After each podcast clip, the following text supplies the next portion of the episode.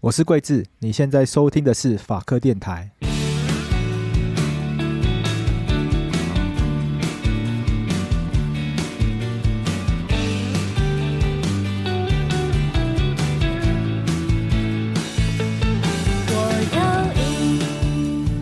哎，刚我觉得我最近脑袋都慢一拍，跟你不会脑雾吧？你不对会啊， 没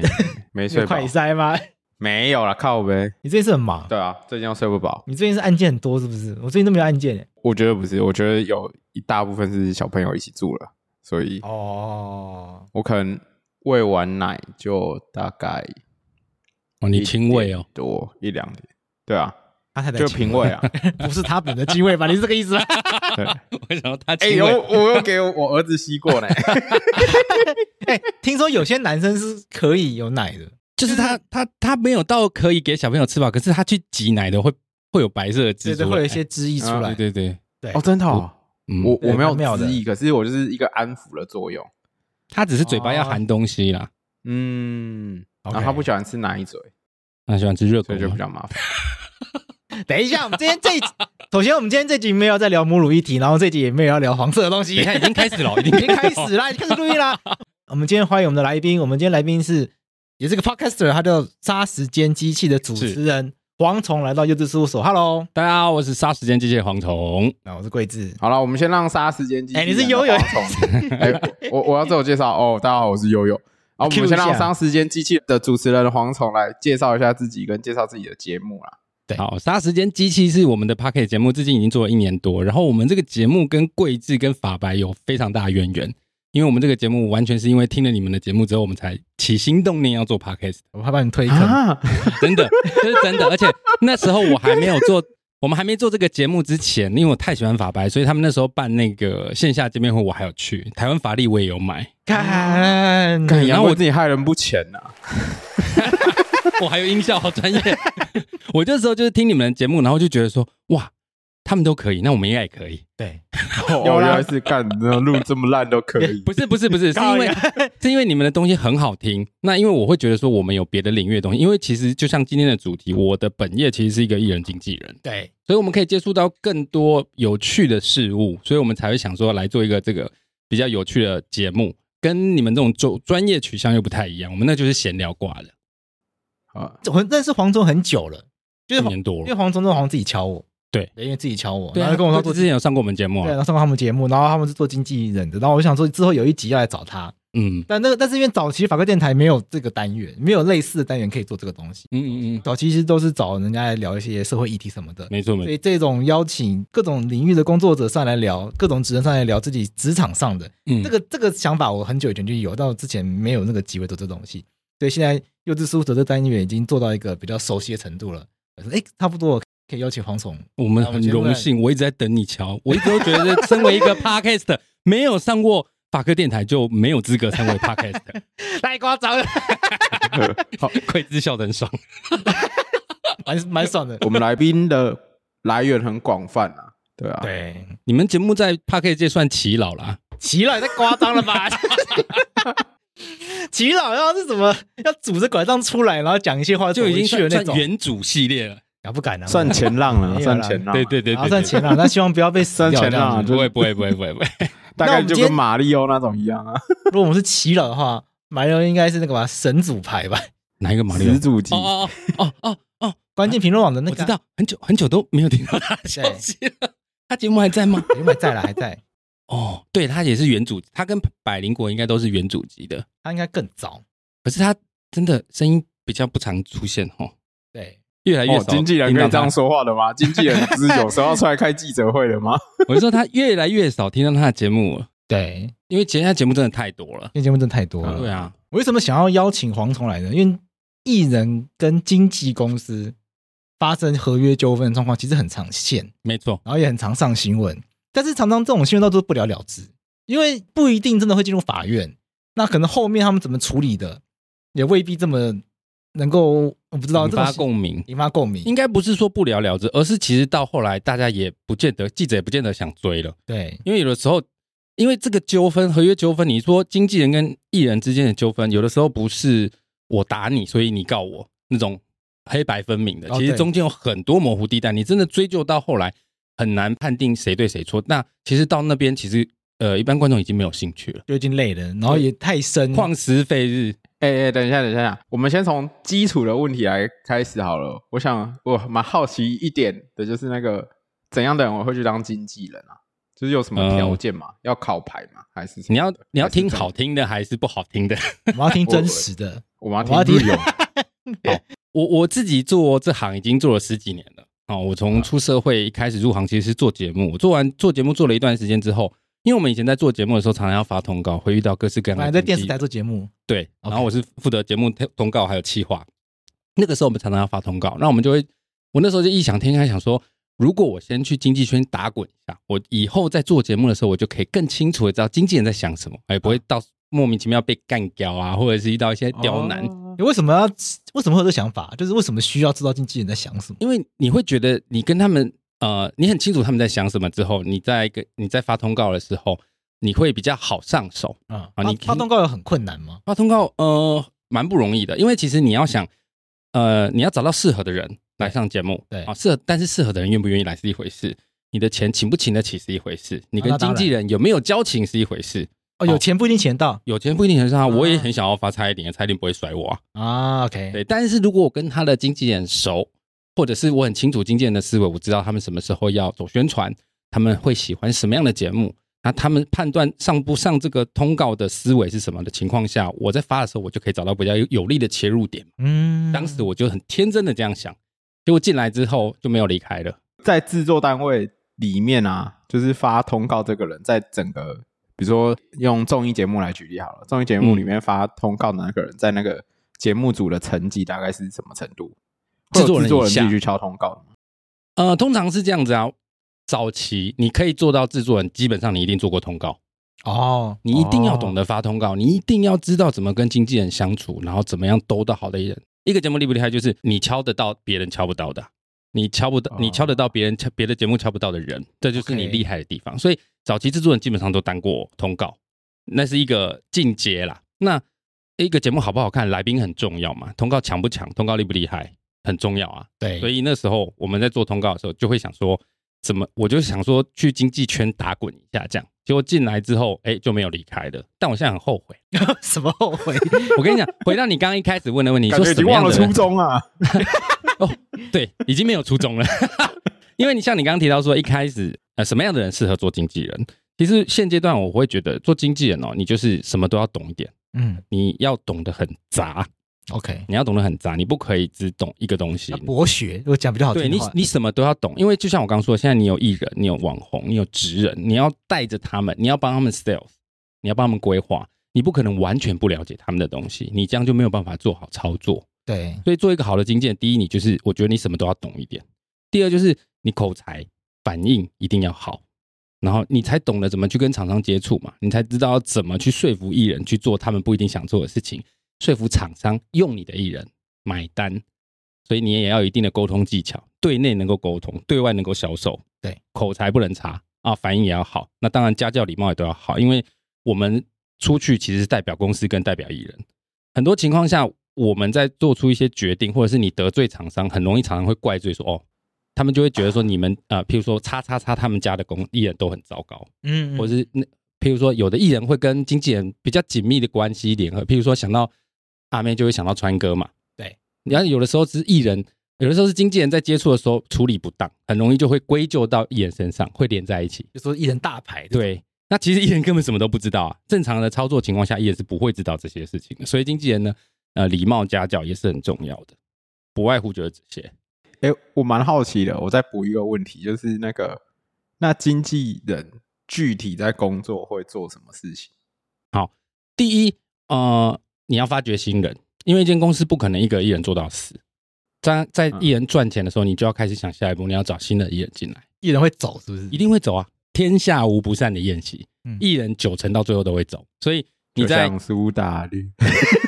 好很多。这个这这个项真的不用特别举例，因为几乎所有的艺人最后都会走。 OK，我印象中很少有一可可能合作个十几二十年是有的，嗯，但最后你去想嘛，很多红的最后都会怎么样？自己开公司，哦，自己开工作室，自己对开公司，最多的就是自己开公司。第二就是另谋他路嘛，找更好的经纪公司，譬譬如说最常见的台湾的艺人要进大陆，你一定要找大陆的经纪公司啊，对，你需要有嗯人在那边帮你处理，所以要么就是自己开公司，要么就是换更好的经纪公司。他可能觉得原本的经纪公司没有办法符合他的需求，或者他有更高的要求达不到之类的， OK，所以终究会走啦，这很正常。因为它可能发展到一个阶段了，这个经纪公司可以协助的资源已经不足以。没错，他已经吃干妈净了， OK，因为其实业界还是有人真的是一路跟随到老，很少，嗯，但是是有，譬如说罗志祥跟小双，他他跟他经纪人，哦譬如说倪一晨，倪一晨跟他经纪人，啊，这两个就是每次讲到说什么艺人跟经纪人不离不弃，最常被拿出来举的范例， 就他们因为太少了， OK，因为太少。因为毕竟艺人跟经纪人他也是合商业上的合作关系，对，可能久而久之会变成家人，对，对，但是朋友，大部分就像嗯五五六六跟孙德 荣，是吗？你 看，你因为看我像看五六六，我会看他们的节目，你看五五六六跟孙孙总他们是家人关系，可是他们嗯不是经纪公司关系啊，对，他们都有各自的经纪公司啊，嗯对，对啊，哦，哦，所以艺人的包装、艺人的人设是经纪人帮他决定的吗？呃，基本上是，但是其实这个是随着时代演进有一点点不一样。早期的歌手，哦，所谓的人设真的是人设，唱片公司会给他人设，你就是一个楚楚可怜的邻家女孩，啊你就是一个嗯清纯粗玉犷，女你就是一个粗犷的帅哥啊，啊，就是以前的人设是设计出来的。更早期，更早期真的会有那个歌手，呃，就会戴那个耳机，对然后经纪人会在后面 cue 他讲话。哈，很早 期，很早期，就差不多在刘德华之那一那一那一挂那一个狗屎时写手那种做对法，对，以前真的会，天哪，哦真的哦，对，但是时代到现在已经不行，没有人这样做，现在就这是个，太假了。我觉得这个现在在做这个被大家骂死，所以就是观众看不起，所以以前的瞧不起这种歌做法，手，以前的歌手真的是有有所谓的模板啊，嗯，他们就是这个模板中了，他们就会第二个女生就会再玩这个模板，再往这个用这个 model 去就往那个操作方，向一直踩下去。对对对，哦，所以难怪以前我的印象很深那刻个，是那个范晓萱呐，就是放范晓萱范晓萱一范开始对，你们都知道的那个范晓萱形的象跟他个性对跟她一开始是截然不同两个人，那对她不可能是三过长大之后变这样，其实那是本性嘛。啊，早期那就是被塑造跟呃公司规定，你对必须要用这样的方式去，但现在不是，现在我们都是先了解艺人的本质啦，嗯然后你再从他的本质里面去找到他擅长适合发挥的，因为其实现在这个时代真实性很重要，对大家现在已经不吃这种所谓造假人设了，甚至会被骂。对，所以其实现在都是走呃，我们会研究出找出这个这个艺人本身的个性特点，大家会喜欢的点，能够拿来呃强化的点是什么去做设计，这是一个。然后最后就是帮他接工作，嗯，让他赚钱，然后公司赚钱，这样不外乎就是这些那通常是艺人挑经纪人，还是经纪人挑艺人，都有啊。都有吗？我觉得这要看情况，这个要看时期点。嗯嗯，当你是一个 nobody 的时候，你怎么挑经纪公司？当然是经纪公司挑你啊。我看到一个人，我觉得哎、诶这个人反应很快，口条很好，很有趣，长得帅帅、可爱可爱的，或者是漂亮，所以我找你来合作，我们帮你包装，帮你做起来。找前期一定是经纪公司挑艺人，就所谓的星探吗星探是啊， ？OK，对，但是当你起来之后，当你是一个 somebody 的时候，就会反过来你，你可能对经纪公司就会有更多的要求了嘛。嗯，我你你有没有办法帮我谈到代言？你有没有足够的资源可以给我？你能不能让我再更到另外一个高度？如果不行，哦，约满了，可能就不续约，或者是解约找别的公司。那个时机点就是一眼来挑经纪公司，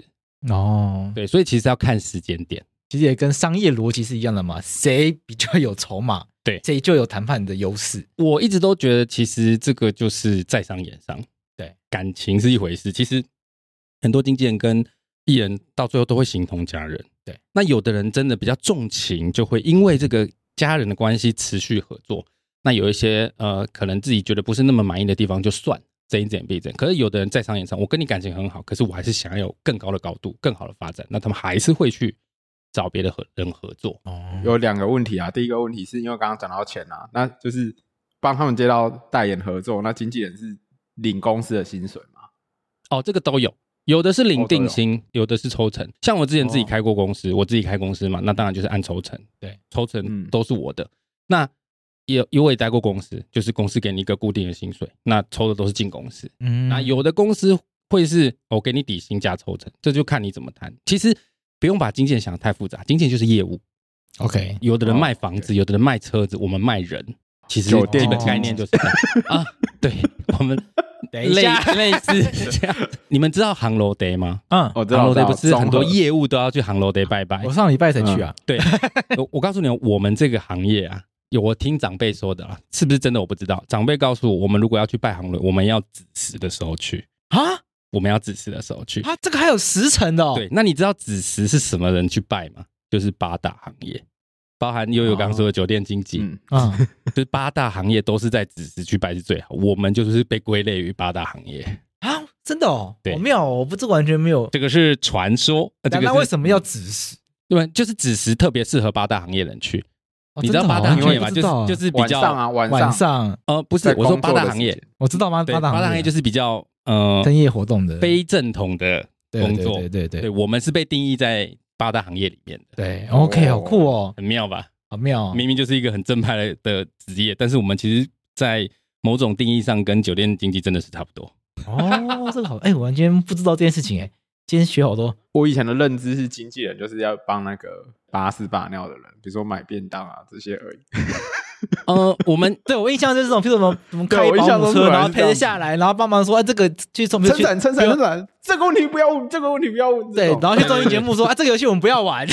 我们会看情况，会这经纪人也有分阶级啦，经纪人哈，经济助理、经济执行。嗯对，但是其实现阶段，因为台湾其实市场真的太小了，然后其实经纪公司现在也不好赚，所以通常人力都会很精简，所以通常都是一个经纪人就要雇很多艺人，那他就会真的要做到把屎把尿，但他同时也要具有开发业务能力，他同时也要懂得看合约，他同时也要知道怎么执 行。哦，要万能就对了。现在的经纪感觉要人一条龙啊发展都是这对，样。如果产业比较完整、比较大的这个市场，这些工作是分给不同人做的。没错，其实你在大陆就是真的分得这么细，啊，基本上一个艺人可能就有三个经纪人、两个经纪人，他是经济团队在帮他对，做他他是所谓的事情经纪团队。可是因为台湾市场真的太小了，嗯，饼真的太小，没有那么多钱做这么多事，所以就变成你一个人要懂得做很多事情，哦，对，原来是经纪人辛苦的地方在这里这。跟市场大小有关。 OK，对啊，所以难怪台湾艺人都很多都想要往中国发展。呃，毕竟那边真的是钱比较多，我觉得这是实话，也没有什么好避讳。那边就真的很多啊，很多人去那边拍一档戏，这边要拍十档、 哦，对，嗯那没什么好讲的啊、你看你人生选择嘛。如果你就是要赚钱、赚大钱，不怕骂名，那你就去啊。嗯嗯，对啊，嗯那边真的待遇比较好。我们也会从台湾带艺人去大陆拍戏，那个规格待遇是真的好很多，嗯， OK，是真的差别非常大。譬如说，我们去有的时候，哦，有一次我去大陆拍戏的时候，有一个工作人员，整个剧组、整个团队有一个工作人员，他的工作就是负责艺人要休息的时候帮他拿椅子。那个人只负责拿椅子，对他就是艺人好，咔，艺人回来休息，这一场没有他的时候，他就会负责帮艺人把椅子拿过去。他的给艺人工作只做这个。对，那艺人有多到说需要有人专门端椅子？因为因为大陆的呢，第一钱真的比较多 OK 啊哦，第二资源真的比较多，第三人也太多了，所以他们有很他们可以分得非常的细，就真的会有一个人专门负责买便当，一个人专门负责递椅子，就那专门负责递水，那要看你那部戏的团队有多大，哦 OK，真的很大就会出现像我刚刚说的这种职业。哦，对，那在台湾没有，这些都是经纪人要做。 OK，经纪人自己去帮自己艺人端椅子，我们都会帮他找好了，哎，这边你做，当然不会像公公这样子毕恭毕对敬，但就是我们要 take care 到他是不是需要坐椅子的时候要有椅子。 OK，所以经纪人需要陪艺人到片场哦、这就分，譬如说经纪公司的老板大经纪人，他当然不用，啊他就是负责做决策。嗯那中间的经纪人有的就要这样做。那如果呃有有的像剧组拍戏，每天每每天每夜的这种，通常还会有一个叫做戏助、戏剧助理，或者是嗯经济助理。哦，他就会比较偏向于我刚刚说的这种，就是把屎把保尿姆这种帮型的他开车，保姆型的，对，那个就是哦比较出街的经纪人，所以台湾可能是一间公司里面有有人专门在跑，有些经纪跑业务，有些人是戏剧助理陪艺人去跑片场、跑剧组。戏剧助理是一个独立的，嗯哦，那通常其他的业务跟执行都基本上都会是同一个经纪人。 ，OK，台湾现在的生态就是这样，哦，嗯对我们通常都本身要具有业务能力，那也要能够照顾艺人。那我们想问你自己在带的艺人嗯都是哪一些类型？因为对娱乐圈的艺人分都有些什么创作型歌对手啊，什么独立乐团啊，有些是戏剧挂的，有些是通什么综艺挂的啊。我演艺圈的艺人主要分几大块，第一个就是歌手， OK 第二个是演员，第三个就是主持挂。 OK，那主持挂又分主持人跟通告艺人。就专门去上嗯综艺节目当的一些通告聊一些家里的事啊，或者是有趣的事，这种就是通告艺人。那演员就是演员嘛，那歌手就是歌手，主要分这三大那。演员还有分什么演连续剧、演电影的，哦，那个就是所谓的呃，业界自己的判断了。当然，观众也会有分类，譬如说，有的人你看到他，你就会 image 就知道他就是演八点档的；嗯啊，有的个演员你就知道他就是演公式系列的，有的人就是啊演电影系列的。啊但是其实现在已经打得很散了，为什么？因为台湾市场没那么大， OK，也没有那么大的饼啊。你那那么细没意义。你你不可能一年十部电影全部都同一个人演十部吧？对，他一定会有一个空档，那他还是要生存。对对，可能他还是会去拍公司的戏，他还是会去拍偶像剧，他还是有机会，有的人还是会去演八点档。 OK，对，所以现在已经分的没那么细了，但是几个大块还是有的，包含我刚刚说的演员、歌手跟主持。嗯但是现在其实也打动，也也已经很模糊了啦。对你像魏如萱也拍戏啊，对然后她也、她也有主持过金曲奖啊，哦对，那他也会唱歌嘛，所以现在其实很多艺人已经模糊掉了，那个界限已经没有那么清楚了。这是好事还啊是坏事？没这个，嗯，我觉得没有特别好或不好，它就是一个时代眼镜。一个趋势。早期真的是不会跨界的哦，嗯嗯嗯，歌手是绝对不会去演戏的，对我有听说这对，个。主持人也不会去唱歌。可是现在已经慢慢打散了，为什么？因为原本领域已经赚不到钱， 你你必须要求生要嘛。多角化经营。对，现在艺人也是要多角化经营，什么自媒体、抖音也在拍啊， 哦，对啊，对啊，没办法，你必须要有更多的曝光跟赚钱管道啊。我最震惊就是我在抖音上面划到彭恰恰的账 号，他说 啊他要还债，哎哎哎哎那哎， 大佬人家上哎我过没有狗屎写手，哎人家跟新媒体的接触是很近的。然后哎他在我心目中是大佬级的人物，怎么会在抖音上出现？我我我很震惊哎。 其实现在真的你必须要懂得利用这些新的媒体产物，你才有办法跟新的人接轨。因为其实新生代也是真的很多人已经不知道中期以上的艺人，对，真的、嗯很多人知道九一，可是不知道五月天呢、哇，这个好震惊。 很多学生不知道五月天好国中真生已经不知不一定知，因为五月天没有像以前那么频繁的出现，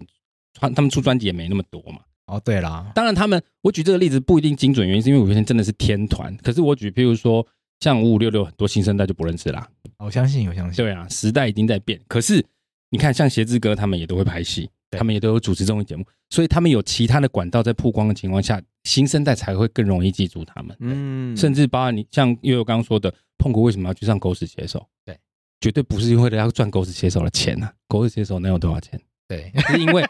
不是这不是不这不是贬义哦，对，沙太我们好朋友，没关系。这不是贬义，这本来我相信，因为毕竟我们都是新网络媒体哎对，，但是我不可能给他们我愿不可能意。给北京卫视那种钱。 是啊，但是为什么这些大佬愿意去？原因是他们知道那是一个极好的曝光机会。有很多年轻人在看，嗯没错，那你必须要衔接嘛，你不能让新生代都不认识你啊。对，对啊，哦，没有办我法。我觉得这就是这时很代多演进国家都这样，因为我自己喜欢看韩剧跟韩综，然后像他们那种以前九零年代唱跳歌手，后来都自己开经纪公司，可是他们都还是会去拍戏，或者是去上综艺节目，像那个什么 JYP，他们都是这样子，已经是老这板个牵涉到另外一个问题对，不同的国家对于节目的定义就不一样喽。像韩国，其实上节目，韩国跟日本上节目都是非常一线的事情，台湾没有。嗯，哦，对台湾很多艺人来说，你看很多大明星其实没有很爱上节目，对他们会觉得嗯有没有什么效益，嗯然后还要可能早期啦，有些节目还会要求他们，比如说扮丑，或者是暴露一些他们并不想要被看见的部分要聊一些嗯隐私的事情，要聊一些故事，之类，他不一定会讲啦，但是那就是一个 image 的问题嘛，在呃某一些国家其实。电视未必是最高的，可是像刚刚又有说的韩国，其实他们大牌都要去上电视的， OK，对，只要是大牌都会愿意上电视。可是像台湾就不一定，台湾的很多大牌是不上电视的。他们觉得电嗯视很 low 吗？我不晓得， 就是他们自己的想法，但是就不会像日本或者是像韩国这两个国家电视节目的位阶是很高的。他们是不想要上电视玩那个综艺节目的游戏嘛？在那边在什么在面粉上面吹乒乓球之哎悠类的？悠，你看过韩综多少大明星都在那边玩对游啊戏，真的真的连润啊再大牌那种都去玩，在大牌都要玩，都会他们也对都愿意去玩。那各国文化真的对，那就是不一样各。国文化的不同。那你自己都带哪些艺人？你不方便讲吗？可以啊，我主要我其实比较常接触的是演员跟主持也主跟持主挂持。这两挂，对歌手挂我比较少接触，因为我刚说的三大块嘛，歌手、主持跟演员。歌手唱片圈是最呃感觉，好、感觉里面位阶是最高你的。说娱乐圈里面，对对对对对大家自己早期唱片歌手都是位阶最高的。嗯，哦，早期我讲的是早期，现在也没有了，现在其实就像我刚刚说的，已经、哦因为现现在在那个打界扮限已经啦很模糊了。对，而且现在的观众要的是亲切，他们哦不对会再像以前要一个高高在上，我可能一辈子就只能看到一次，然后我就会感动到痛哭流现涕。在大家不想要什么天王天后，现在只要看到那种艺人，然后不屌你，有没有拽个二五八万，马上脸书公干，对对对，然后迪卡好 PPT 讲说嗯这个艺人臭拽什么的。 嗯对，我跟你讲，我之前曾经遇过一件事，我们去工作，我们去录一个营，然后收工了啊，我们在旁边的某间饮料店买饮料，好，然后我们在等饮料的过程，我就看到那个工作人员跑回来，从外面跑进来，跟另外里面的工作人员说：“哎、我刚看到叉叉叉、欸。”然后里面那个人就说：“怎么样？怎么样？他怎么样？正吗？”他就说：“很正啊。”可他很鸡掰、欸，哎、我可以讲吗？我可以这样讲吗？可以可以可以，可以啊他，说他很鸡掰，妈的，跟他打招呼、跟他拍照，他都不屌人呢、甩都不甩人呢、然后我在旁边看，我就想说，这样也要被你骂啊？人家在 工作，你懂我意思吗？懂就就是嗯台湾，你只要稍微不亲民一点，就很容易被骂。 ，OK，嗯懂，对，所以其实现在就是要走亲切。我们现在做艺人，就是要强调亲切这件事情，要亲民。那现在除了艺人以外，你还会不会有一些不同？那你刚好有提到什么职人，嗯，甚至是网红，对。那他这个做法会跟艺人不一样吗？大体而言，呃，你把范围放得很大，其实差不多，嗯，差不多。正常来说，一个艺人他没有一个所谓很专业的区块，譬如像你你们就是法律嘛，对如果我们合作，所有跟法律有关的案子就很容易找到你们。对可是艺人不是，艺人他没有一个特特特别，我们当然这个就必要必须要靠经纪人去把它设定 setting。譬如像我之前带一个艺人，我们就会强调他很节省，很会理财，那就很容易接到跟理财相关的案子嘛。嗯哦那有的有的有的艺人就是我们要强调他很热爱运动，哦，会去跑山铁，会去参加什么什么各大运动比赛，哦那他就比较容易接触到那块的厂商。所以艺人没有一个像你们原生有一个专业领域 image 比较强烈的点在，那艺人我们就要帮他去强化这些东西。所以经纪人的工作最大的功夫就是帮艺人找到他可以发挥的。没错，你要找到一个可切入点。 OK，对之所以会想要录这个呢，很久以前想录，是因为很久以前这个黄虫就认识我了嘛。我们因为怕他刚刚讲到听我们 podcast 的关系，我们私下会聊天。然后他有一次听到某一集 podcast，我就不要讲哪一集，我也不要讲是哪个节目好了，因为我怕他他想要签你 哦，不是不是，因为他听到某一个节目在聊那个经济纠纷的事情，他觉得那一集聊的那个方向太偏袒艺人，对他很生气，他觉得经纪人工作很辛苦，然后被讲的很坏、很邪恶，对，对，他就说他一定要啊有机会。 对对对对，那一集主题就在讲苏打绿的事情，他就觉得那一集怎么可以都在帮苏打绿讲话？但好像就只有讲讲过那几讲经济但合不 是约，说不是说苏打绿一定错，是说那一集他觉得那一集的主持人跟来宾的那个切入点。切入点都没有照顾到经纪人啊。对对，因为其实经纪公司真的非常容易被忽略，但是经纪公司在整个合作操作艺人过程之中，他们必须付出的力道绝对超出大家想象。对，嗯嗯，所以你要问我的是合约的对于那件事情的意见吗？ 我们不要，我们当然不要聊具体的事件嘛，嗯嗯这样这样很很尴尬、哦。我们通常呢、正规的经纪公司是一定会签约的，对，因为签约是保障彼此。可是很多人都会说这是卖身契啊，譬如说什么全经纪约就签下去了，嗯，艺人完全不可以自己接工作。听说有些是出去打工都不可以。好，所谓的全经纪约是通常啦、全经纪约是指不管我们刚刚不是有分什么唱片、戏剧、主对持，所谓的全经纪约就是这些所有的演艺工作都要由我们处理，就是只要出去表演的，，对，跟表演相关。那你说，哦，你说有些人不能打工的那个，其实是比较早期的唱片公司。为什么？因为其实歌手是需要神秘感，嗯，你不可以，我每天在录，突然在每八天方鱼井打对你工这样不行，我这个一个歌手，他是他他不可以每一天都在校门口卖锅贴嘛？我每天去上学都 会看到，尖角了，对，可你是他 就可能可他没有档期怎么办？他这个譬如说经纪公司就是譬如说故意冷冻他，或是嗯也没有冷冻他，但是上半年真的没有档期，没有收入，不能去拜锅爹吗？呃早期不行。其实现在的经纪约已经没有那么紧了。其实现在大部分很多艺人真的没事都最常出现在哪？比如说咖啡厅啦，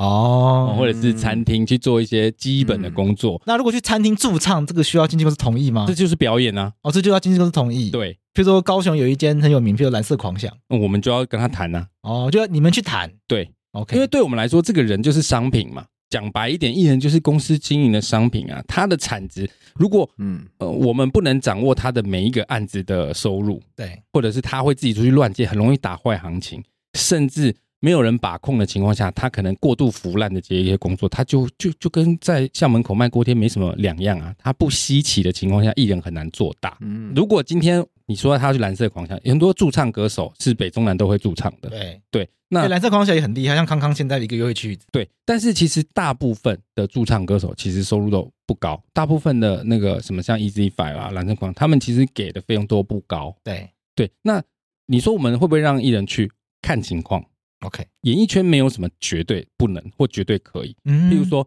今天他真的没工作，已经半年没工作，一来我们怕他生疏，二来我们可以当练功，去也没有什么不好啊。对，嗯但是如果他已经工作满档，他每一次出场都可以拿十五二十万的酬劳，那你觉得这个要不要去？嗯 OK，你懂我意思吗？我们会评估嘛？我们没有做这个餐厅，没有，好没不有，没有，没有，只是但只是站在一个商业操作的比较的情况下，我们本来就会选择对公司或对艺人最有利的啊。对对，但是我刚刚也前面也说，有些情况下，譬如说新人需要磨练，对他必须熟悉舞台，他必须更精进歌唱技巧，去驻唱很好啊，或者是有一些歌手到一定的地位，但是他喜欢跟民众接触，对，在我们同意也 OK 啊，有什么不好，他就去，我们不会硬挡。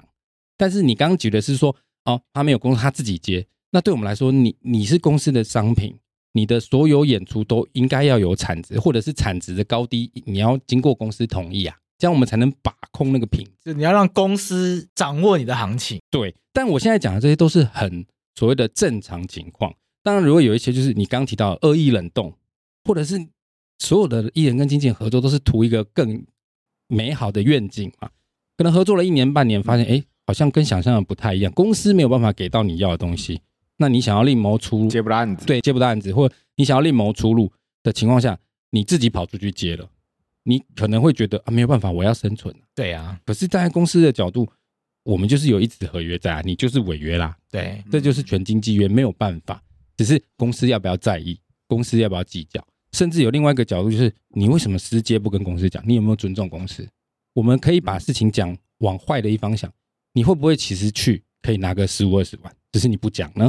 哦，我们会不会有这种？你是你觉得这都不可能吗？有啊，有的艺人会觉得为什么我要给公司抽？我就自己接自己赚。有些艺人觉得我红啦，对啊，嗯他靠自己努力，不一定是他红，也有可能是他没有钱，他不想要被在公司抽一手。哦，有可能，可是经纪公司的存在，就是在你是 nobody 的情况下，我们要投注人力、投注钱把你做起来。这些东西都不是一个案子、两个案子可以回收的。好，就算当你做到一定的程度，回收之后，公司还是要营生跟赚钱呐、那把你做起来，我们当然是要寻求更大的利益空间。但是我永远都会说，艺人哦，我每次都跟艺人说，不要怕经纪公司抽你，因为经你有赚钱，经纪公司才有赚钱。你如果没有赚钱，经纪公司怎么这边停那边停也停不到什么钱。对，所以要赚就是一起赚啊！你不要觉得说哦，给经纪公司抽，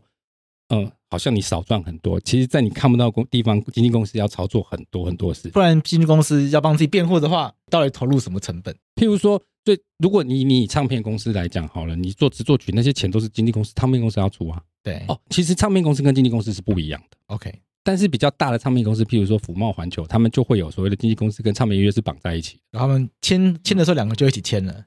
但是大部分呢，经纪公司跟唱片公司是分开的，所以你很常看到有一些歌手，他是某唱片公司的歌手，可是他经纪约其实是在另外一间经纪公司上，那就是经纪公司跟唱片公司有合作。有经纪公司会去找经纪公司帮他找合适的唱唱片片约公司，对，那这个东中东中间就是怎么去谈，嗯这也是经纪公司去谈，不会是歌手去谈。 OK，对对对，这个嗯如果大家想了解，可以看那个皇后合唱团，就看 Queen 那部电影。哦，那然后不好看。 Queen 好看红第一章发了之后，他们里面电影里面有个虚拟角色，就是那种很讨人厌的那种唱片公司老板。然后他其实他们 Queen 他们自己还有一个对对对对，对哦，对，这样对子，对对，这个很你说那个角色他就偏唱片公司老板，嗯然后跟在他们旁边帮他们规划那个就是那个就是经纪人。嗯， OK，所以是不一样的。那你说经纪公司需要做什么？我们要负担人力物力嘛，在你没有名气还不能赚钱的时候，公司要派个人做你吧。对，很多情况下，譬如说我们我们需不需要跟记者打关系？我们需要跟记者吃饭吧？哦，你跟厂商推脸的时候，在厂商不是不是不认识你的情况下，我们要卖我们的人情，嗯我们要想办法让他喜欢你、认识你，嗯觉得你是有产值的。这些都是靠我们去累积出来，但那我们在累积这些都需要钱啊。嗯，那公司租办公室也要钱呐、对，逢年过节送礼也都是钱啊呐、嗯那些都不是一个人身上可以，就是说哦，你赚多少钱，我们不是说你我赚你多少钱，而把这些钱挪去做这些事，不嗯是、那是无形的钱，看不见的。更甚嗯者，譬如说你哪天出事了，我要处理，我要去压，那也都拜托是记者不要发。嗯拜托记者，或者是运用一些其他的管道，各种管道，嗯嗯嗯，人情钱，那都是经纪公司要去处理的、欸那个是没有办法量化跟计算的。哦，嗯对啊，甚对啊至建立很多人脉网络。对，啊，甚至你是一个 nobody，你根本不知道自己可以干嘛的情况下，或者是你以为你自己可以干嘛，经纪公司会用专业角度去帮你评估、帮你修正，这些都就有是一些隐这藏的些都是成本就像那个律你们律师的顾问一样啊，你们都会收钱啊。对哎那为，什么经纪公司不收钱呢？这些都是经纪公司在付出的事情啊，我们大部分都是隐藏的成本。因为观众看到这种经济纠纷，大家都喜欢艺人嘛，艺人对比较红嘛，大家其实不会知道经纪公司经纪人是谁。艺人比较容易呃嗯被同情对，或者是被接受，嗯但经纪公司你你其实你们也知道，其实台湾有一种很奇怪的氛围，就是仇富对，或者是仇大老板，哦只，要你家大业大，通常都会先攻击你，或者通常都会先讨厌你。都会觉得你会欺负人。对对对对对。那通常在这种情况下嗯，而且艺人哈能够到一定程度，就是会有很多人喜欢他嘛。 对，那你喜欢这个人的情况下，你就比较容易稍微忽略他不一定好的事情。嗯我不是说那个人不好，或者是那件事情不对，我的意思是说，这是本来就是一种，嗯因为你们没有知道整件事情的流程，你们很容易因为你们喜欢这个人而觉得哦他应该是被欺负，怎么可能会有人？呃，怎么可能会有人跟经纪公司相处是是他做坏事？不一定啊，很多情况下，就像我刚刚说的，很多艺人有不能说很多，有些艺人会私接案子啊，嗯，那你怎么说呢？那这件案子坦白说就是违约嘛。私接案就是违约啊，对而且有的人私接到他私接可能比给公司还多哎、 ，OK。那你觉得经纪公司不处理吗？那经纪公司有时候会睁一只眼闭一只眼吗？要看情况我，看情况啊。这这个就像我说的，因为我们处理的是人的事情，有的人的事情，有的东西很微妙，他没有办法一刀切。譬如说，当这个经纪公司需要这个艺人比较多的时候，啊，那就对算就先有的时候我们就会稍微不会那么不会那么强严格，嗯对，因为这是一个很现实的问题嘛。嗯你可能对于这个经纪公司需要这个艺人比较多的情况下，但是该有的分际我们还是会把守，他只要不要做得太夸张，我们就还是有的时候会睁一只眼闭一只眼嗯。但如果他做的太夸张，最后的底线就是合约啊。所以你觉得合约不重要吗？我们经纪公司没有这纸合约在，我们到最后艺人做起来了很多都会被吃死死。嗯，因为艺人红了。对啊，可是新闻常常会写，比如说什么某某女艺人被冷冻，某某男艺人、某某乐团，什么刚签、都没有发唱片，嗯然后大家就会觉得经纪人很坏，经纪公司很坏。嗯，我我这样说好了啦。你说有没有人是怀着恶意在做冷冻这件事？一定有。因为因为艺人签了全经纪约嘛，对等于是他所有表演的事业，嗯，甚至可能还签了就是不可以自己出去工作什么的。对，那合约一签，通常会签几年不一定，三到五，五到三到五新人甚至七年都有。啊？假设签七年，然后七年没有饭吃呢，嗯，这样不是很可怕吗？对，很可怕。对啊，但是这个哈、我先说，对我来说，经纪公司不会没事冷冻艺人，因为对经纪公司没有意义。 OK，我我没事把你签进来冷冻干嘛？我看你的名字挂在那，我就烦。艺对，人没工作我也烦，压力很大。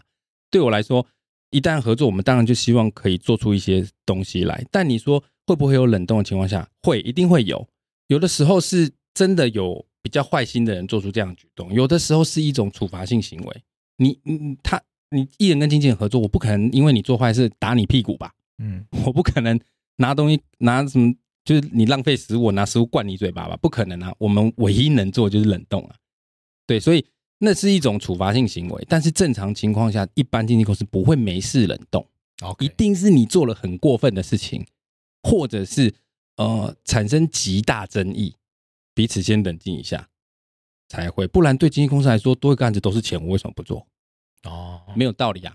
我杀头的生意有人做，赔钱的生意没人做，我不可能把你牵进来摆着，然后虐待你，除非上辈子你杀了我父母，啊， 对。不然正常的情况下我们是不会这样做的，没有意义。那有一些经济合约会要求，像现在两岸关系很嗯很紧张，其实在以前就这样子，有些经济合约要求这个艺人要注意自己的言行举止，所有的经济合约都会要求艺人注意自己的言行举止，那现在就会管到艺人不可以讲一些政治性的言论，这个也这个也常常被大家诟病。看网络上大家觉得艺人非常可怜，都不能讲这些，不能讲自己真心话。嗯你觉得这有什么好诟病的？嗯今天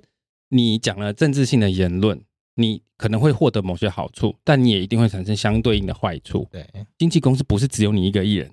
如果因为你一个人的恣意妄为，导致公司十个人都挂掉，你承担得起吗？你觉得这样合理吗？那其他九个艺人是不是要跟我靠腰？为什么经纪公司不管一下他？为什么害我们整间公司被牵连？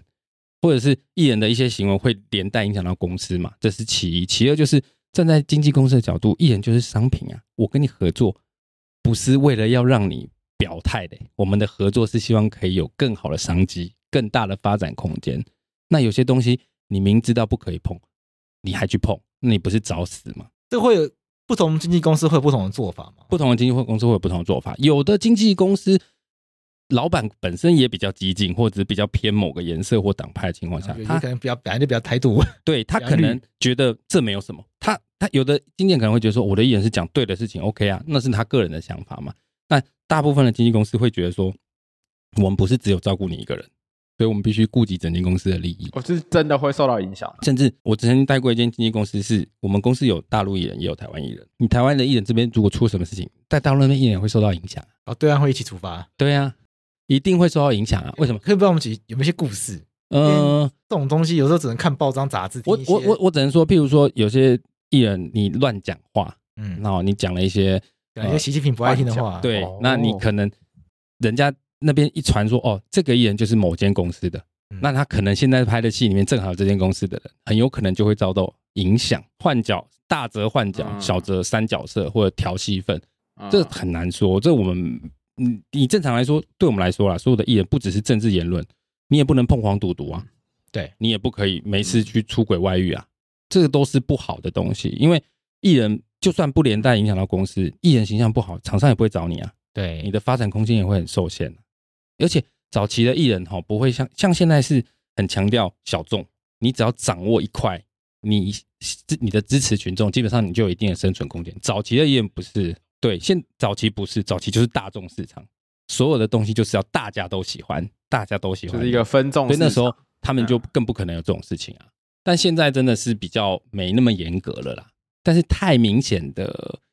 就像你刚刚讲的那个大陆的东西，可能就大家还是会能避则避。除非你的经纪公司一开始就没有要规划到对岸去发展比如说 f r e d d y 开了经纪公司，之类的，或是比如说火灭球 火音器乐啊啊，，火器音对啊，乐啊，火火他一定器不会音乐 care 啦，吧讲？错了，火器音 乐，对啊，如果他一开始就是走这个方向，他当然不 care 啊。对啊，艺人挑经纪人，经纪人挑艺人，还是要挑自己理念是相对近的，盘的吧？不然才办法合作下去。理念相近是一个，另外一个就是你要能控制得住。对，对我可以理念不近啊，我们可以一蓝一绿啊。对可是我要能控制得得住这个人。对，差别是这个了。哎，如果冷冻的话，通常会怎么冷冻啊？没有就是不给就是直接都不帮对他啊，接，就不让他出去工作啊。为什么？因为其实你想，人家今天要找这个，譬如说人家今天要找桂枝工作，假使桂枝有经纪公司的情况下，我们就会讲说你不可以找桂枝本人，或者是你找到桂枝本人，你桂枝你要 pass 到经纪公司来，全部的事情都要经纪公司去接洽、报价、同意、拒绝，然后帮你联系所有的细节。我们冷冻最好方式就是桂枝没空，哦哦，七月没空是不是？那他八月呢？没空。那九月呢？嗯，他到明年都没空。 对，我们可以，你如果要冷冻，就是这样冷冻。那厂商就懂意思了，是不是厂商不，他只能他只能接受啊， ？OK，他不可以讲说，他不可以讲说，你现在是要冷冻他吗？我也不用跟你解释啊，我就是说他没空啊，你就是没有工作啊， OK，对啊，这就是所谓的冷冻嘛，甚至甚至不让你去有连私下接工作都不行。 OK，对，哇，所以在这种状况下面，常常看到新闻就会是后来艺人可能就会走上法庭，对他就要他受不了，他就要靠诉讼来结束这个合约。对他们如果觉得自己被欺负了，或者是觉得，我觉得诉讼不一定是被欺负啦，也有可能只是单纯觉得说，哦，跟我想象的不太一样，对，或者只是他们还在有合约的情况下，别的人找他嘛，嗯，别的人给他更好的发展，那边四六，我这边给你七三啦，或者是那边进不了大陆，我可以啊，那你要不要来我这边呢？那他要不能，因为不能 double 签嘛，所以你就只能要先跟前面解约啊。对，那你要解约，经纪公司同不同意就是一个问题啦。如果经纪公司觉得我已经花了很多资源、人力物力在你身上，我都还没回本你就要走，正常经纪公司会拒绝，那这时候很有可能就打官司。对，那当然也有那种就是我就是看你不爽，所以我冷冻你，然后一年半载没工作，所以你要呃因为被欺负而解约也是有，都有啊，这个可能性太多了。对那经纪人跟艺人解约，嗯，真的有办法好聚好散吗？可以啊。像我自己之前开过公司，我大部分的艺人，我我这样说好了，通常我们的合约里面都会有一条，就是呃，如果会有会有罚则，违约金，我不一定是违约金，譬如说，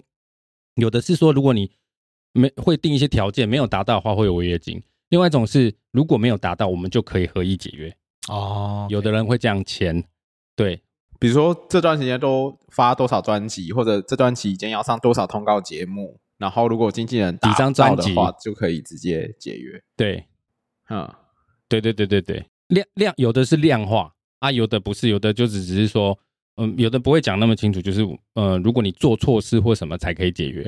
OK 或者是说短半年之内都没有工，这个比如说你开叉三养小三的时候，对对就可以解对，约这些所有的其实经济合约没有一个范 本，像很多人就会想说，哎，可不可以给给给我一个空白的经济合约，我改嗯一下。经济合约没有范本，所有的东西都是弹出来的。对我今天经济合约给你，你你有可能会改啊，会加东西啊，加你觉得你想加的东西。经纪公司也会想说，哦这个我觉得不要，或这个我觉得 OK。最后长出来的哇每一个经纪人都不一样，好每一玩间欸经纪公司都不一样。对啊，所以嗯经济约这种东好西玩很难说啦，它不是一个既定的东西啊，它不是定型化契约，应该这样讲。 ，OK，对，对，其实这边也利用这个机会跟大家讲个观念是，所有的合约理论上都没有范本啊，对，理论上所有的合约都弹出来的啦。嗯，那之所以大家会看到所谓的范本，是因为多数的范本是用来保障企业跟消费者之间的关系啦。嗯嗯嗯，对，所以在企业跟消费者之间，我们会有政府会帮各种各行各业去制定他们跟消费者之间的一个范租本，赁那主要是要保障消费者。嗯，那就是比较大范围式的对，规范比。如说零售业啊、电商啊这嗯种嗯嗯。可是原则上的话，所有的契约都是谈出来的，并不存在范本可言。没错，没错，没错。对，这个是一个很重要的观念。但我看很多的那个判决啊，因为我今天访问这个黄黄崇志检察做了一些做了一些研究，我看很多判决，发现其实台湾的法院是允许片面解约这件事情的，蛮有趣的。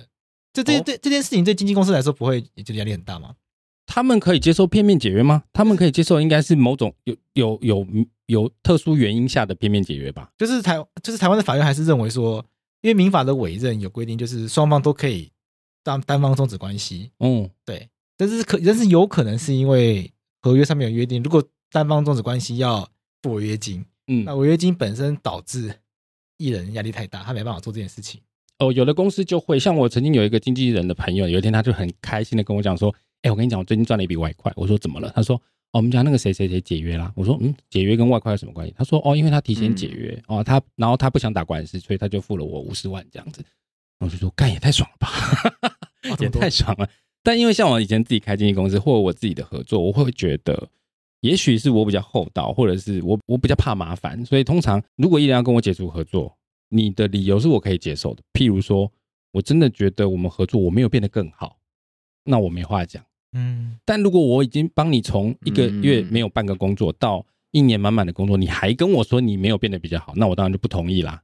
所以通常如果你给我的理由是我可以接受，我就会放你走，因为我你已经对我有恶心了，然后我一直绑着，因为我每天看着，然后或一天到晚针锋相对，我也会觉得很烦啊呐、 OK，对，但是呃，比较有规模的公司当然就会不会那么容易，但是通常来说，只要没有很明显的过错的情况下，经纪公司也不会随便放人，因为你真的是花了太多精神跟钱在里面，你不可以说呃稍微不符合你的期待，稍微不满意你就要跟经纪公司解约，这样对经纪公司也不公平。啊但是正常来说，如果有种你真的是，譬如说你真的是一年没工作啊，他也不放你出去。我相信你打官司，我大家都会觉得很合理啦对对啊，但你说片面结约，我就真的不知道了。 ，OK，嗯，但那不是无条件的，应该说他是可以主张解约，只是变成他解除之后可能要负担一定的违约赔偿。看经纪公司怎么想。对，对对对，那从艺人的角度去打那个诉讼，他们的争取的点可能是在那个违约金到底是要如契约这么高？酌减，对，嗯，愿不愿意付那个费用？通常这个都会比较常出现在唱片公司， OK，嗯，因为唱片公司早期的唱片公司签唱片约会有付一笔所谓的签约金，现在现在的经纪公司一般都没有这个签约金。偏偏就是说签了你之后付了一笔钱给你，对，会先付一笔嗯钱给你，所以你想回想哦我们早期的歌手常常会说什么签进什么什么大唱片公司，然后拿了多少钱，有没有一千万、两千万的那个就是签约金。哦，OK，现在好像没有了，或者是嗯就是就是意思意思，对，就就有类点似像先职给棒你选一手笔那钱样，子啦，对就有点像运动选手对对对，那那样是后来就是慢慢扣入。闸金这样子。对，那如果你你要解约，等于这笔钱，唱片公司或经纪公司当然要拿回来啊。哦，那合理，因为你就对啊提前解约的话，人家钱先付的，但人家先嗯拿回。对啊，对啊，对啊。其实唱片公司很常出现这种所谓签约金，所以你去看，大部分打合约纠纷都是唱片公司比较多啊，几乎都是。我刚刚因为我这边我整理很多案例，大部分我都不认识，但有两个名字我认识，嗯一个是张韶 涵，另外是韦礼安，是不是都是唱片公司？都都这次都是唱片都是歌手手啊都唱片歌手，而且唱片公司更复杂，原因是因为你你你发唱片，你发专辑，著作权词曲也有著作权，对表演呃歌曲也有歌曲的著作权，也有什么公开演出权或者什么，就是它有太多太多的权利是绑在唱片公司身上， ，OK，不是绑在艺人身上。可是很多艺人离开之后会主张，这歌是我唱的，这个歌跟我的名字连在一起，所以应该是要跟我要走。归回还给我，对，但很多官司都是因为这样而起的。对，你看，像阿妹，我记得她有一些歌曲现在也是不能唱的，但不知道解禁了没。早期你们有没有印象？她有一些歌是在前面经纪公司身上是不放给她对外公开演出的。好像是对好像有这件事情，哦对，有可能，因为你有可能创作的时候，那个著作权到底是授权给谁，通常都会是唱片公司。而且著作权里面有很多，它比如说什么公开演出，然后公开传输、嗯公开播送，都是不同的权利。那它也有可能是拆开，早期这些都是在唱片公司身上。现阶段因为资讯越来越透明、哦，那现在的小朋友，呃，嗯现后期的歌手也比较会争取自己的权利，通常都会先把这些东西讲好，嗯比较不会像以前，以前真的是所有的这些全部都是归唱片公司所有，你艺人不跟唱片公司续约，嗯你可能就没有办法公开演出这些歌，或你可能没有办法再唱，甚至没有办法再贩售。我记得罗志祥也有一些歌是不能用的。就像是清风之前跟林伟哲的官司，轻松，他们是要把名字拿回来吧？对，他们是要把苏打绿这个名字拿他回来们官司很多嘛。最新的今天录录音的这一几天在讲的就是商标，就苏打绿这三个字。对对对对对因为只是他愿意放弃商标了。对嗯对，那在更之前的话是清风他写了很多歌，对，然后林伟哲主张版权是他的，嗯因为这个东这个案子的争议是，很多人会觉得说啊，这就是苏打绿写的，他们拿走有什么不对？那是因为他们是创作歌手，有很多歌手本身没有创作能力，都是唱片公司去买歌买词给他的。啊，嗯那你那但被他唱红之后，当这个歌等于这个人的时候，可是这不是他创作的啊，那你要你要去争取嗯嘛。通常这个东西为什么都放在唱片公司身上，是因为在没有解约之前，在大家合作愉快的情况下，这些东西都放在唱片公司上是最简单的、啊。对。可是当一出现歧义的时候，每个人都会想要争取自己的利益跟权利嘛，才会出现这些纷争跟合约的问题，而且其实我我的观察、啊其实大部分还是可以唱啊，只是要付钱、就不要太明显。 对，对对对，只应该说有些权利，他的那个他可以，比如说跟那个呃机管团体去申请说嗯要演出，比如说假设他词曲不是那个唱红，我现在临时想不到哪哪首歌。比如说，假设词曲创作都不是某 A 歌手嗯的，那那个些词曲创作如果有加入那个音乐机管团体的话，那你那个歌手还想唱的话，他就先跟那个机管团体去申请，然后付一定的费用。其实现在真的啊他就可以唱嗯比较简单，以前真的是被唱片公司抓死死的。这也是为什么以前唱片公司这么了不起嗯啊，因为所有东西都掌握在他们手上。对他真的是、嗯我我自己觉得这个很多东西都是跟那个时代的没错演进，还有平台的演进有最大的影响就是资讯通透明化，因为现在很多东西没有那么困难了。你像现在像现在嗯很多歌手，一些新生代甚至所谓的独立歌手，他们自己歌做一做，就直接丢数位发行就好了。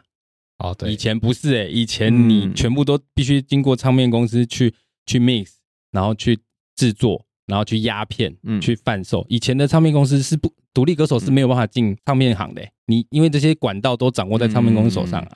所以你想要卖，你就必须嗯一定要选择唱片公司靠行。但现在不是了，嗯，所以现在简单很多。现在变成比较哦大的平台公司现在就是自媒体当道的情况下，很多人可以自己发行啊。那最后我们聊就是自媒体下这种网红，如果经纪人要帮这种网红操作的话，嗯会不会更困难？因为现在网红很多人觉得我自己从 YouTube 上红起来，嗯，对，然后觉得我自己本来就是很红很有实力的，当然好啦，这个问题来翻译就是经纪人是不是夕阳产业啊？ 我觉得经纪人不能算夕阳产业，因 为不管是 KOL 或网红，他们也需要经纪人，因为经纪人有一个很大的作用就是谈案子嘛。对你说很多 KOL 或网红，他们自己做节目很厉害，对，可是他们未必会懂得谈生意啊，他们哦未必懂得谈案子啊，甚至有的人很会做节目，可是嗯可能沟通能力没那么强啊，所以他们可能就需要有一个人去帮他谈这些东西嘛。譬如说，人家有兴趣找你合作，可是你要报多少适合？经纪公司的专业就是因为我们知道市场行情在哪边，我们可以开一个呃符合你的利益、符合厂商的期待，或者是我们可以去沟通出一个大家都可以接受的状况。你要花多少钱来请这个人做这个业配，而艺人要做多少事情，一般很多人是不会谈的。好，还有一个状况是，经纪人偶尔某种程度上是需要扮黑脸的，这个就是经纪人的存在价值之一嘛。所以不管是网艺传统的艺人，或者是经纪人，或者是现在的网红 KOL，你说经纪人会不会消失？不会，他只会用另外一个方式存在。你说经纪人需要扮黑脸，是说经纪人负责去回绝一些不适合艺人的？有可能是不适合的东西要去回绝，有可能是要黑白脸。所谓的黑白脸就是艺人会说 OK 啊，我们当然任何合作我们都欢迎啊，可是他心里不一定乐意，对这时候我们就要出来了。哦我们可能会用公司的角度，或者是我们会用我们的话术去婉转的推辞掉，或者是不客气的推辞掉，不一定要看状况。 OK，对，嗯因为艺人必须维持他的形象良好，所以他必须有些情况下他不能明着讲，嗯嗯，他不可能讲说，哎、这东西好 low，我才不要呢，他不敢这样讲啊，他一嗯定会说，这个我觉得不错，不过你要不要先跟我经纪人讲一下？ OK，然后经纪人就会说，我觉得这可能不太嗯适合、哎我们 OK，可能就这不符合我们家艺人形对我象们。也有的人会这样讲啊，比较高端的可能会说，哎，这可能跟我们的发展属性不太合，所以我们也要也要用我们的话术去包装。所以所谓的哦黑白脸，其实就是、呃，艺人或者 KOL 也好，网红也好，他们不一定可以把他们真实想讲的话讲出来，懂这个我懂。对，或者是譬如说案子来，哎，他很有兴趣，可是钱很少呢，嗯， 艺人 KOL 不可能讲说也太少吧，不可能这样讲嘛，对，一定是经纪人去讲嘛。 经纪人会想说，经纪人不会说也太少，经纪人会说，哎、这好像跟我们定价不太一样，那你会不会觉得高一点好？啊，我们可以给你一些 service，我们会去搓嘛，我们去搜，对对对，不一定可以拿到原本的定价，但是不要差太多，哎、还是可以做。那这就是经纪人的功夫啦，哦，所以以不会消失，经纪人不会消失，但是他可能会变成另外一种存在。什么意思？譬如说，以前是所谓的全经纪，到中期可能有人只签戏剧约，有人只签主持约，你是说有一些艺人组织约给某一个对人，，然后戏契剧约某给另外一间公司。哦现在有这样在操作的了，嗯这是以这也是现在存在的。那在像现在目前这个时代，有很多经纪约是我签你的独家业务，你自媒体的内容我不管，哦，只是管我只帮你接案子，嗯我可能或者是我帮你做公关，我就是拿你的所谓的服务费、公关费或者是按业绩的抽成，可是你的内容我不管，你自己拍影片的成本，你想拍什么我都不管，这种也有啊。然后自己艺艺人自己做 YouTube 他不管，对，但所以以前会管，以前以前全所谓的全经纪做任何事情都要经过经纪人同意啊以，前没有对以前 YouTube，没有 YouTube 啊，啊，对啊，以前没有这这么多平台，给观众一个概念嘛，就嗯是假设签全经纪约，现在的话，嗯，什么抖音啊、IG 啊，都要经过经都纪要人经纪同公司同意。意。为什么？其实很简单，它就是表演的一环。 OK，对，所有跟表演有关的都绑在全经纪约里面。嗯对，我们叫做数位全美啊，嗯所有的数位全美，全美就是 TV、广告、电视、电影全部都算，这就是全美。 ，OK，对，哦，所以像悠悠刚刚说，经纪人会不会是夕阳产业？经纪人不会是夕阳产业，但它会因应时代的不同而产生不同的形态变化。那遇到那种网红觉得自己很屌，有嗯，遇过吗？哦，很多。那怎么那怎么处理？ 对啊，因为我我我自己觉得啦，现在跟以前应该最大的差异是，很多人是自己红起来的，对，他未必会抱持着谦虚的心情。我我甚至会学习，我甚至会觉得，我自己的观察会觉得，其实当然，呃，网红白白款啊，一定有很谦虚、很谦卑，但是也有很多是比较狂妄的。可是我必须要说，某种程度上，其实很多自媒体起来，你没有一定的狂妄期，你自媒体很难起来。 OK，自媒体需要很哦很有个人特色，个人特很有自信才棒，极大对张力，不信你去想，很多红的嗯其实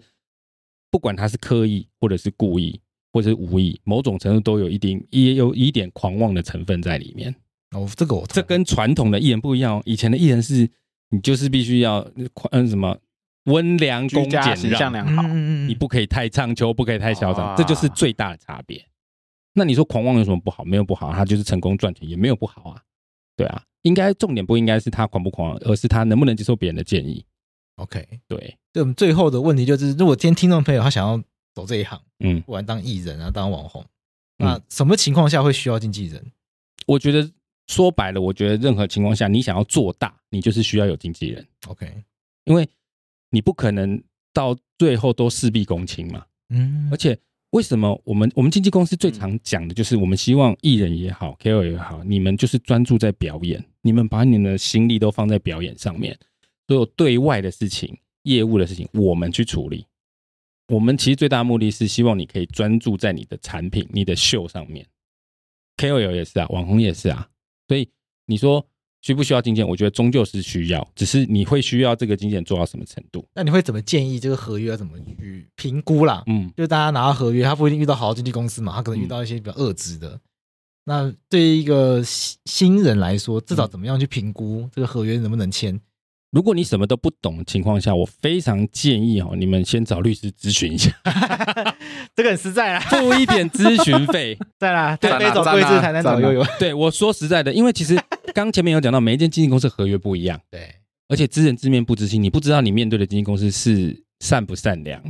而且你也未必有强大的文字能力可以看出合约里面有没有陷阱。这时候找律师咨询是最好的、啊，尤其是尤其是像找贵志这种，他本身跟这行业有接触， OK，你懂意思，他会懂一点美感，而不是纯粹的合约，这种最好。那如果你要问我说，如果你要签约需要什么建议，我个人会觉得哦你你要去看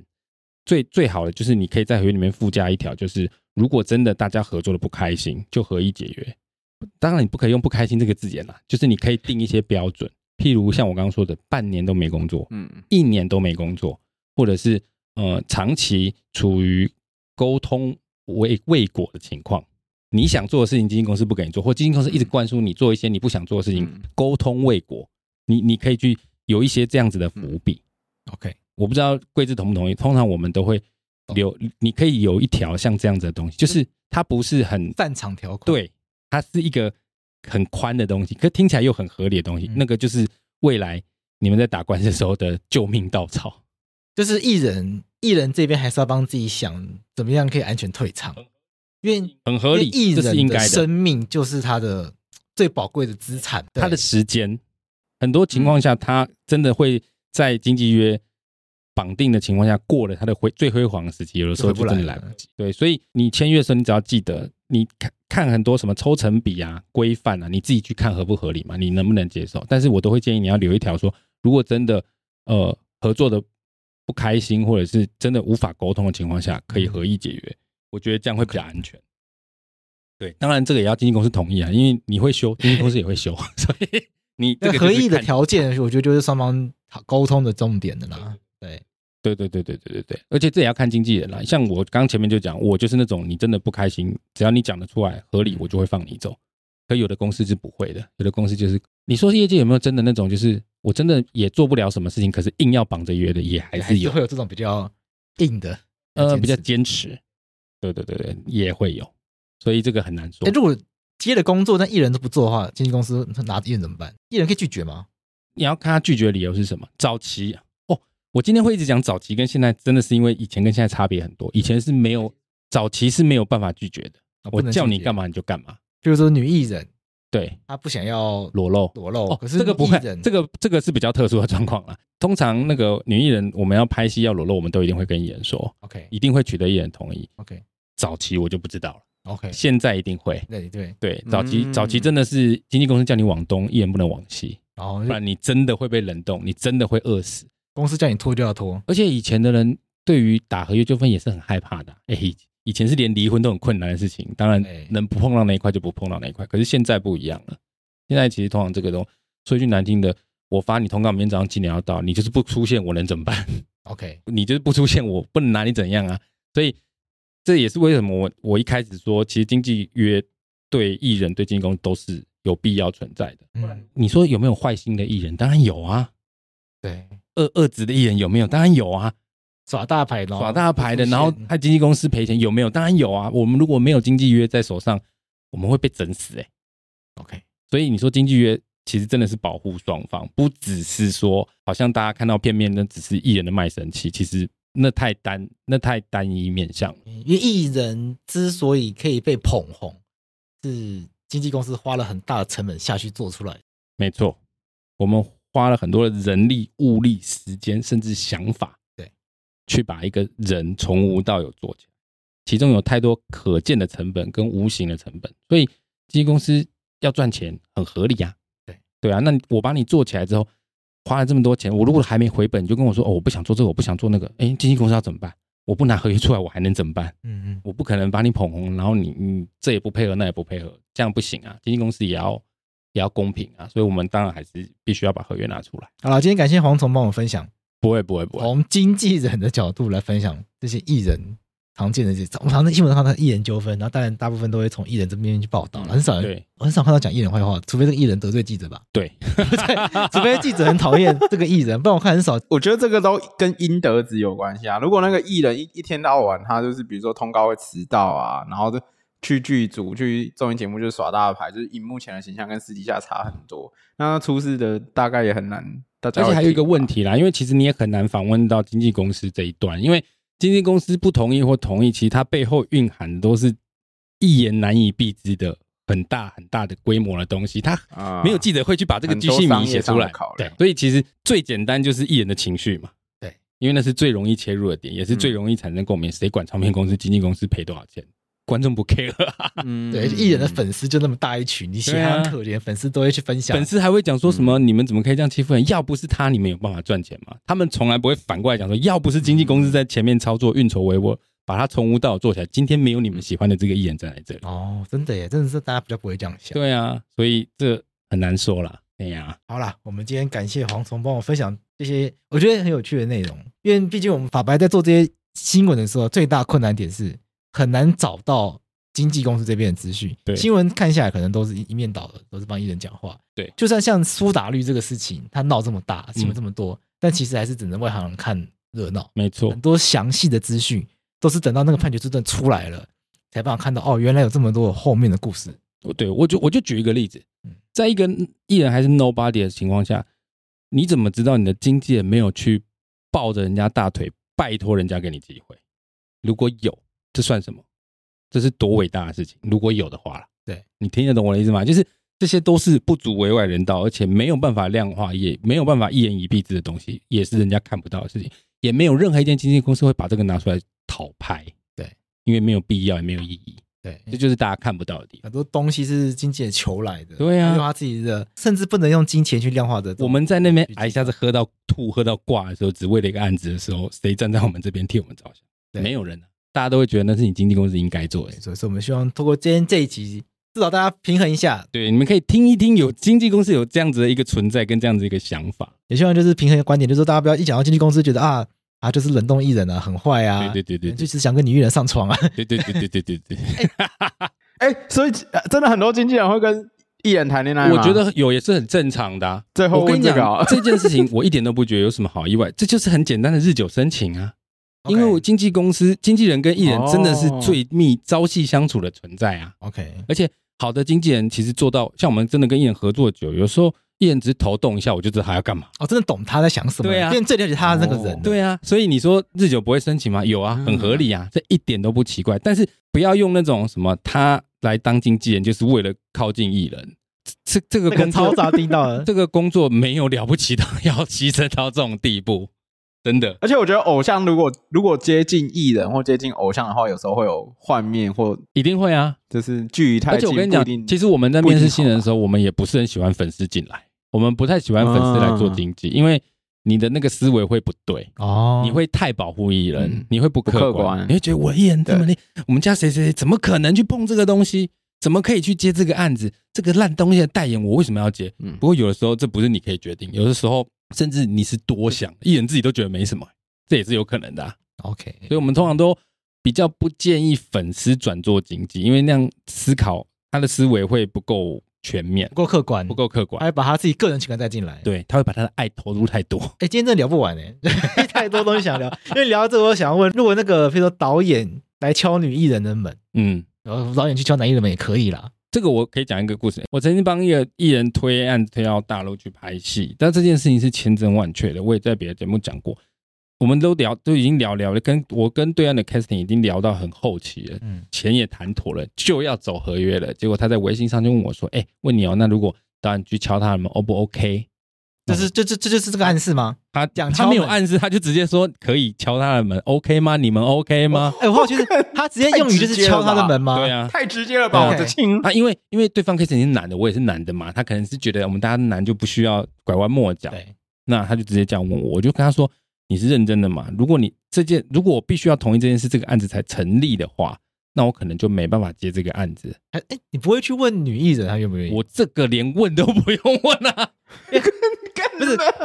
啊没有冒犯意思，但会不会有些人 好愿意？也许有些人会愿意，但对我们经纪公司来说，这个我们就会断然拒绝，因为此风不可长。 OK，这真的不能，这不这啊我道们德底线的问题。这个经纪公司也有经纪公司的风骨啊，我们不能同意这件事情。但嗯哦懂？杨贵志就是黑心经济的，但是如果你我女艺比较人，尊重个人的意愿。但但如果你女艺人到了现场，你真的有心，你自己有办法去处理，我不知道就算了。 OK，对我在嗯你你有问我的情况下，我不能同意。哦，对 OK，那你如果嗯就像桂枝说，你女艺人有个人意愿想要走这个风格，那在我不知道的情况下，你要怎么做，我没有意见啊。或者就超话那个导演的啊、也 maybe 有可能，我跟你讲，人的东西真的各种可能，但是我们的底线就是不可以。那我问一个比较黑心的，嗯会不会有一些经纪公司就主打可以？ ，maybe 有，我不知道，也许，因为其实，呃，如果真的有，我也不会觉得有什么好谴责，这是个人选择的问题， OK，这是个人选择的问题，因为有的人就是愿意做到这样子的地步，以换取更大的空间，我觉得那就是个人选择问题。像我刚刚讲那个故事还没讲完。后来我不是说不行嘛，那那 Chris 可能也没有发怒，他也没有觉得怎么样，他就是很直接跟我说没关系，那可能就不用了，他就直接回我一句说我们这边要的人满街都是，满街都是。我我我觉得很合理哦耶、你知道他们北大一届的学生可能就比台湾的演员多嘞，嗯，然后十三亿的人口有嗯多少人要去竞争？有多少无所不用其极的人？我相信他们也嗯，嗯不乐见这种情况。可是我现在要讲的是，凡是嗯僧多粥少的情况下，本来就会有各种情况发生啊。这是一个非常可以理解的人性现象，这并不是演艺圈独有的哦。有多少人在房中的抢案子的时嗯候，那个各种业务，女生穿丝袜是为什么？女生裙子穿那么短是为什么？那就是个人的手腕跟技巧，跟你愿意付出的程度啊，那个没有对错啊。我不会觉得那样不好，但我不同意就是了。 OK，对嗯哇，当经纪人好难哦。对啊，你就像你刚说的，就像你刚说的，可能哦我们刚拒绝，我们拒绝了，会不会有人反过来怪我们说你为什艺人么会自作主张那？女艺人，也是有哦，女艺人会不会生气说我？哎、我可以啊，对我可以，也是有哦，然后搞不男艺好人觉得我可以跟那个导演上床，虽然对男啊男的， OK 的，搞不好被也刚一下是有哦被刚一下，我可以演中国第一线男主角。这就看个人。但是身为经纪公司，我们有我们的底线嗯在嗯，我们不可能容忍这种情况发生。 OK，起码台湾这件事情真的太已经很少了，台湾自己内部很少很少很台少。湾比较自律耶，其实我不觉得是自律、欸，真的吗？我觉得是因为台湾现在的东西都太透明了。哦，他律的很严格。嗯你你你乱弄一个人家，你好，我这样说好了，导演答应给你一个女主角，然后上了你，结果他后来没给女主角，你把他上网踢爆，这个导演也黑掉、欸，哦，导演也会怕、欸，有扭性导演经纪公司也会害嗯怕、欸， OK，就是台湾是因为这个东西太透明了，然后再者就是台湾的市场没有那么大，没有大到人家需要这种牺牲。，对这种所谓的我刚刚说了极端的僧多粥少情况下，就会发生这种情况。这跟是在哪边都没有关系，这是人性的正常展现。台湾的市场其实没有那么大，哦，对，所以我觉得这件事情在台湾真的是潜规则，在台湾现在真的极少极少。所以市场没有那么大，也有市场没那么大好处。没错，我说一句难听的，你今天真的来敲我的门，我还会怕。对，你要仙人跳，我怎么办？对啊，万一我门开了，只是坐在聊聊天，隔天新闻说我摸你大腿，说说你我用女主女我用女主角逼你怎么样怎么样怎么样，我我光是开门让你进来，我就百我就百口莫辩了。所以其实我们就是做经纪人也好，导演也好，呃剧组也好，节目部也好，其实我们也很怕、欸，这也不能乱来啊。所以我说这种潜规则在台湾现在真的非常非常的少。其实我觉得今天这样聊聊聊聊到现在，我觉得到最后我的感觉是这样，就是嗯经济合约，它真的是高度人跟人，虽然也是在商言商，可它真的对也是高度人跟人，法律这种叫属人性很重的一种合作关系。嗯，所以我觉得最困难的点就在于要怎么样找到真的志同道合的人。对，经纪人找艺人要志同道合，嗯比如两个都是台独分子，两个都塔利班，那应该也没什么关系。我觉得其嗯实你可以观察一下，想要跟你合作的人善不善良。如果你观察得出来的话，善我觉得善良是最重要的。 OK，我个人觉得善良是最重要的，可以不一定啦。有的人会觉得业务能力最重要，对；有的人是觉得说你可以帮我争取到机会最重要，就看你个人。但我个人会觉得善良的人最重要，原因是因为真的发生什么纷争，这个人如果本性是善良，状况也不至于到多严重。也不会至于到不法收拾了。对对对对，或者是但我害觉人的状但况。我觉得不管是经纪人还是艺人这边，其实，在签约之前，那个资讯不透明的状况都太严重，因为根本不认，你可能根本不认识这个人啊。嗯，艺人不认识经纪人，其实经纪人也不认识艺人，啊大家根本就很难预料到日后合作会发生什么样的事情。这就是在观察合约上面的保障，我觉得一些一些适当的散场条款啊，嗯双方在什么情况下可以和平好好聚好散，我觉得会是很重要的一个事情。所以我刚刚说找那个律师咨询很重要，对，这是真的，真的，保护自己。我我自己听下来的观察点应该是，如果要当艺人或者网红，就是你有需要经纪人的话，你可能也要先对自己很了哦，解，对，就是你要先问扪心自问问自己想要的发展是怎样子，然后未来想要达怎样的成就，然后你因应你不同的时间点去签那份经纪对，你要知道自己想要呈现什么样的艺人，想要什想用什么样的方法去为世人所嗯你，想要得到什么？然后这样你才有办法找到适合你经纪人，也才有办法跟自己的经纪人沟通嘛，没错没经错纪。人才不会把你包装成你不想要的样子。哦，对，刚刚提到说我的建议是找律师咨询嘛，我还有另外的建议，就是找圈内人帮你看。哦，如果你有认识圈内人的话，就找嗯像经纪人啊，或者是、嗯呃做节目的朋友，你找圈内人帮你看，会比较可以避雷啦。这当然，但我觉得可是有些人可能真的没有这个资源，就比较辛苦了。就建议 建建议议啦做不做得到是另 外一回事。 好，那我们今天很感谢杀时间机器的蝗虫，是，谢谢大家，我分享希望大家有机会可以来听我们节目《杀时间机器》，谢谢，谢谢。好，大家有时时间要去听他们哦。他录节目前有看他们 IG，他们另外一位主持人好像会模仿跳跳的。 太厉害，他口技很 强。那这边今天节目主题的关系，所以大磊没有来了，比较可惜。之后有机会再邀请他一起来了。没有啦，他本来在我们节目就比较负责做效果了，对，所以他说就是今天节目这个主题他不擅长了，所以他我就你不要害我，他没有这这样讲，他觉得他没有太多可以发挥的空间，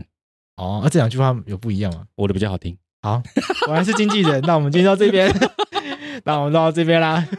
律师讲话就 是难听、啊，律师讲话就是 就是直接单刀直入啊，没有在客气的。我们身为经纪人就是要包装好，圆滑，没问题，我们互相请教。好啦，最后大家还是要去听一下他们节目，因为你今天已经听到蝗虫的声音。如果你想要听另外一位主持人，还有再听蝗虫的声音，去听他们节目哦。那我们今天谢谢大到啊家这边啦，谢谢大家，拜拜。拜拜。